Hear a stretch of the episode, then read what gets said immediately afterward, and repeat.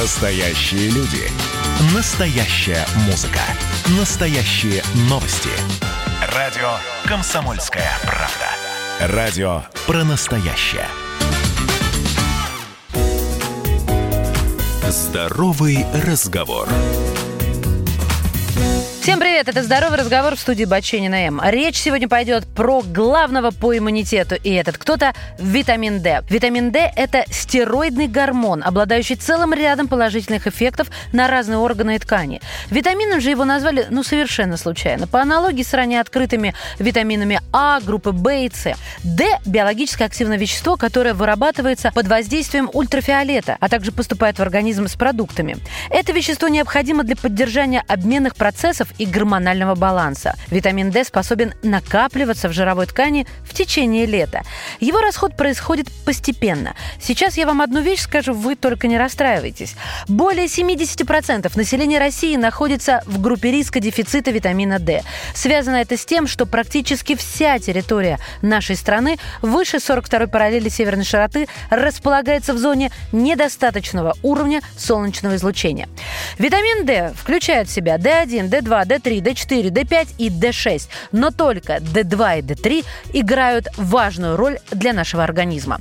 Первая разновидность поступает с пищей и препаратами. Содержится в рыбьем жире, икре, сметане, яйцах и сыре. Вторая активная форма D3 синтезируется под воздействием солнечного излучения. Витамин D при этом образуется в большем количестве, чем может поступить с пищей. Даже незначительный поток ультрафиолета запускает процессы его синтеза. Если вы вынуждены долгое время проводить на открытом солнце, то солнцезащитный крем и одежда для вас это необходимость. Но в то же время эти средства лишают вас возможности получить оптимальный уровень витамина D из солнечного света.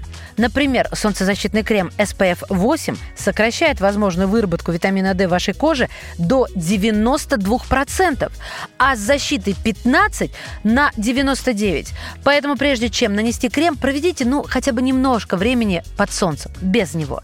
Около 90% витамина D синтезируется под действием именно естественного ультрафиолетового облучения. И только 9% этого вещества поступает с едой. Синтез витамина D происходит под ультрафиолетом спектра B, который активен с 11 до 14 часов дня. При этом важно понимать, что именно в это время солнце наиболее агрессивно для нашей кожи. Поэтому не забываем про предосторожность. Для того, чтобы восполнить дефицит витамина D летом, достаточно побыть под солнышком не более 20 минут взрослым и 10 минут детям. Зимой это время можно увеличить на 15-20 минут. При этом вовсе не обязательно подвергаться ультрафиолетовому облучению каждый день. Ну, достаточно двух-трех полноценных сеансов в неделю.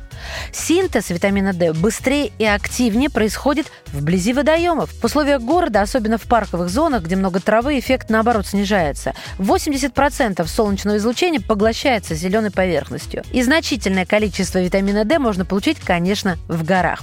Через одежду ультрафиолетовые лучи практически не проникают, а только способствуют ее нагреванию. Поэтому для получения хорошего результата находиться под солнцем необходимо в купальнике. В пасмурную облачную погоду тоже можно получить витамин D, но уже в значительно меньшем количестве. При этом пребывать на открытом воздухе нужно не менее одного часа и желательно тоже вблизи водоема. В тени синтез вещества невозможен. Также помните, что ультрафиолет спектра B не способен преодолевать стеклянные барьеры. Поэтому солнечная ванна около вашего окна действительно бесполезна.